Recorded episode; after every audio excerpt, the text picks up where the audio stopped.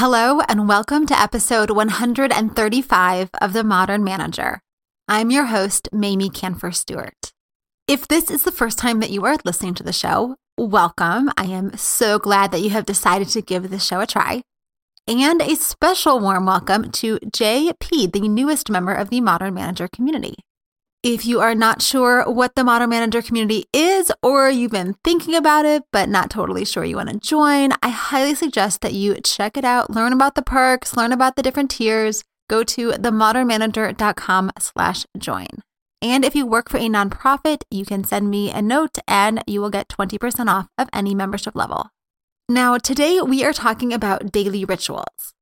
How you start and end your day can have a surprising impact on your productivity, your stress levels, your mood, and your overall well being. So, today I'm going to walk you through four moments that are ideal for rituals. I will share what I do for each of those for myself, how you can create your own routines, and the various activities that you might want to include in your daily practice. And this will be helpful whether you are looking to enhance your existing rituals or develop new ones. So, let's get to it. You're listening to The Modern Manager, a podcast dedicated to helping you be a rock star boss with a thriving team. Whether you're looking to upgrade your meetings, cultivate your team, or grow as a leader, this podcast is for you. Now, here's your host, Mamie Kanfer Stewart. There are four moments each day that seem to be ideal for creating a ritual or a habit chain that will help you start and end your day productively. The first moment is when you wake up.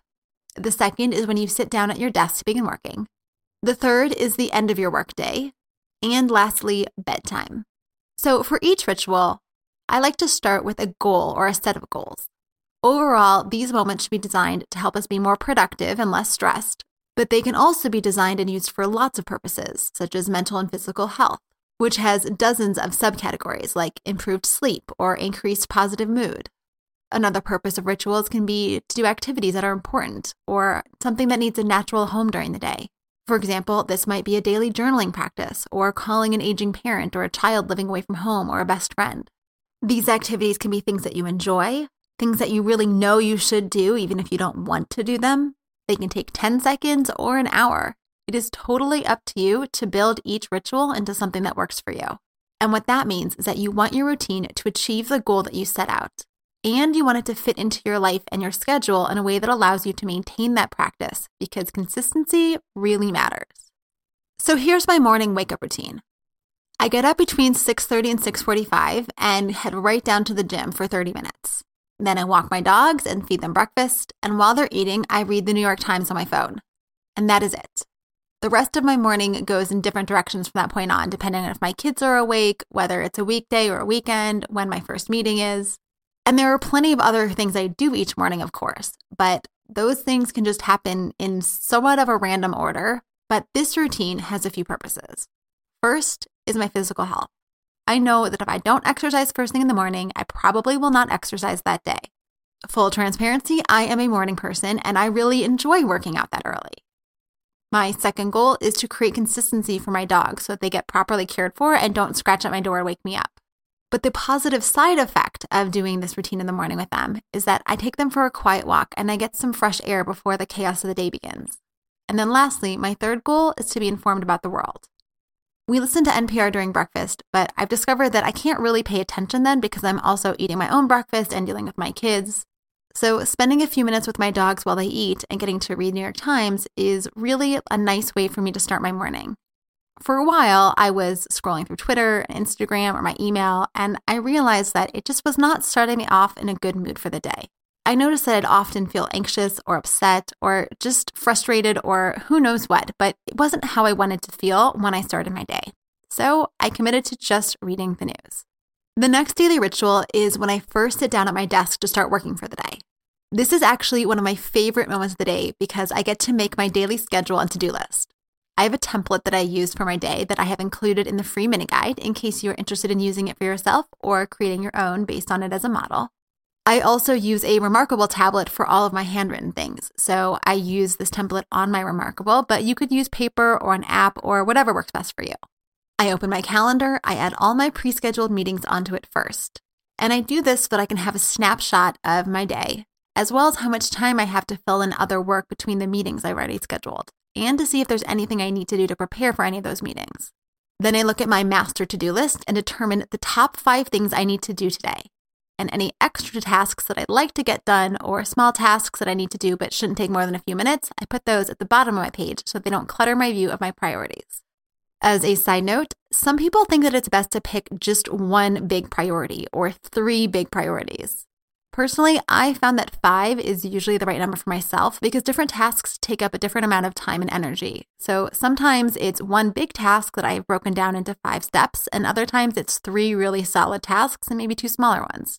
But regardless, I try to distinguish between what I really need to get done today and what could wait till tomorrow if needed.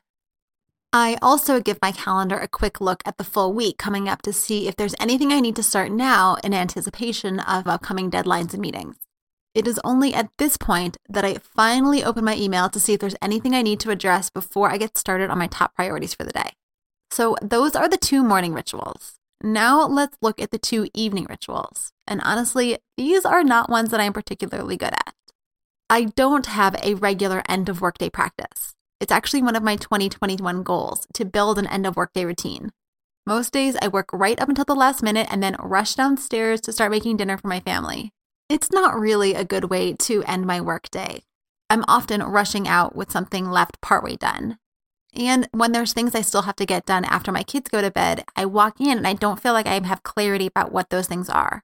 It also makes me head into family time a little anxious and with the sense of urgency because I have to get dinner made and on the table by 6:30 and I haven't really left myself enough time. So, my new routine is designed to help me end my day with a sense of accomplishment and be able to head into my family time in a calm, positive mood. I am just starting this routine on January 4th, so I can't actually say how it's going yet, but I'm calling it my end of day wrap up. This wrap up will include a review of my tasks and accomplishments for the day, noting anything that I didn't complete that still needs to be done, as well as tidying my desk. Even though I like things organized, what I've discovered is that in my rush out the door, I often find myself walking in the next morning and my coffee cup from the day before is still sitting there, along with maybe a protein bar wrapper that I had as a snack. So I want to make sure that I leave my workspace prepped for the next day, which will make my morning start a little smoother. For now, these are the only two things I'm going to start doing because I want to keep this end of day routine manageable. And if it goes well, I will consider if there's anything else that I want to add. The last thing to note on this is that it is also going to be time oriented so that I can plan when I am going to start my wrap up and give myself enough time to cook dinner and to finish whatever it was that I was working on before I move into wrap up mode. Finally, we have the nighttime routine. I know for some people, this routine is super critical because their ability to get a good night's sleep depends on winding down and getting into bedtime. My husband will tell you that I fall asleep pretty much standing up anywhere, anytime. So my nighttime goal is more about my physical health than anything else. It's simply brushing teeth, washing face, setting my alarm. Sometimes I'll read, but that's pretty rare these days because I only really do that when my husband's not around or I'm just not ready to go to bed. It is also a time-oriented routine in that I start it sometime between 10:30 and 11. That way I can be sure to get enough sleep before my alarm goes off the next morning. Now you have a peek into my daily life. So let's talk about some other activities that could be part of your routines.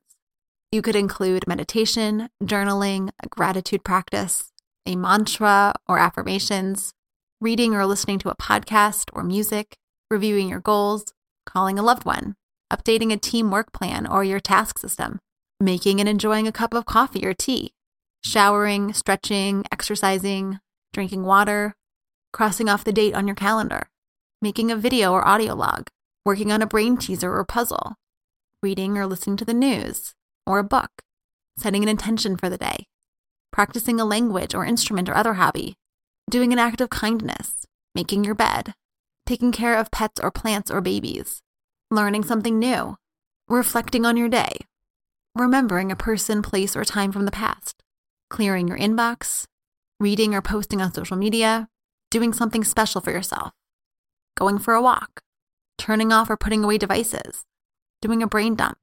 There are literally endless activities that you could incorporate into your routines. Again, the key is to determine what the goals are for your routines and then build those one to three activities at a time so that you can maintain it to the point where it becomes habitual and you no longer need to even think about it, you just do it.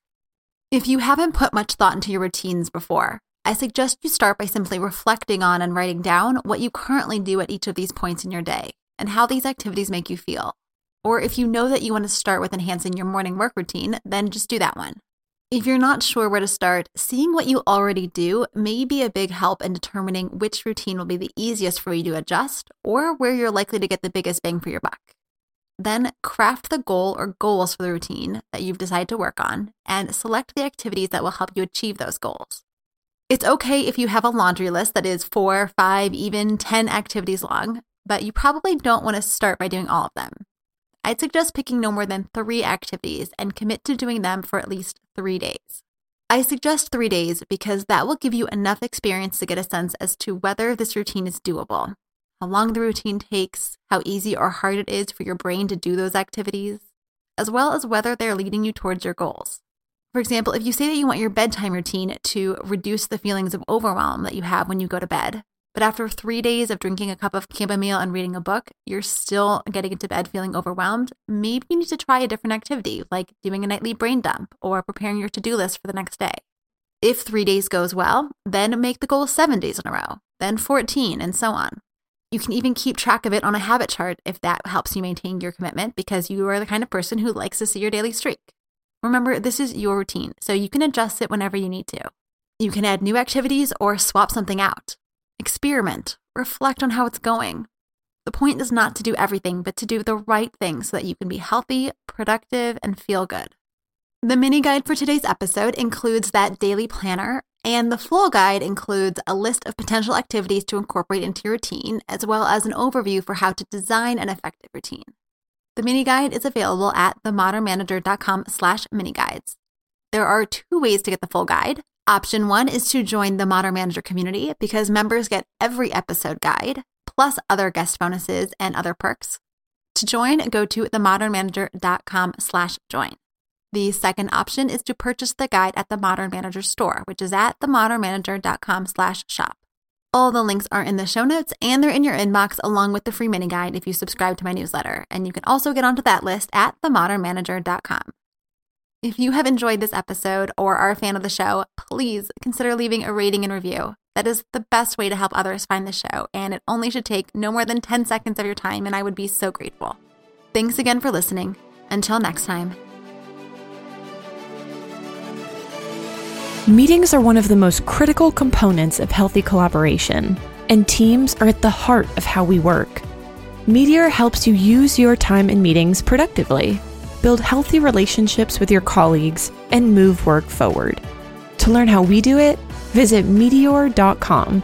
That's M E E T E O R.com. You've been listening to The Modern Manager. You're already becoming a rock star boss of a thriving team, I can tell. To ensure you never miss an episode, subscribe to the show in your favorite podcast player and join the mailing list at mamieks.com slash podcast. That's M-A-M-I-E-K-S dot com slash podcast to get show notes and other special content delivered directly to your inbox. Thank you so much for listening. Until next time.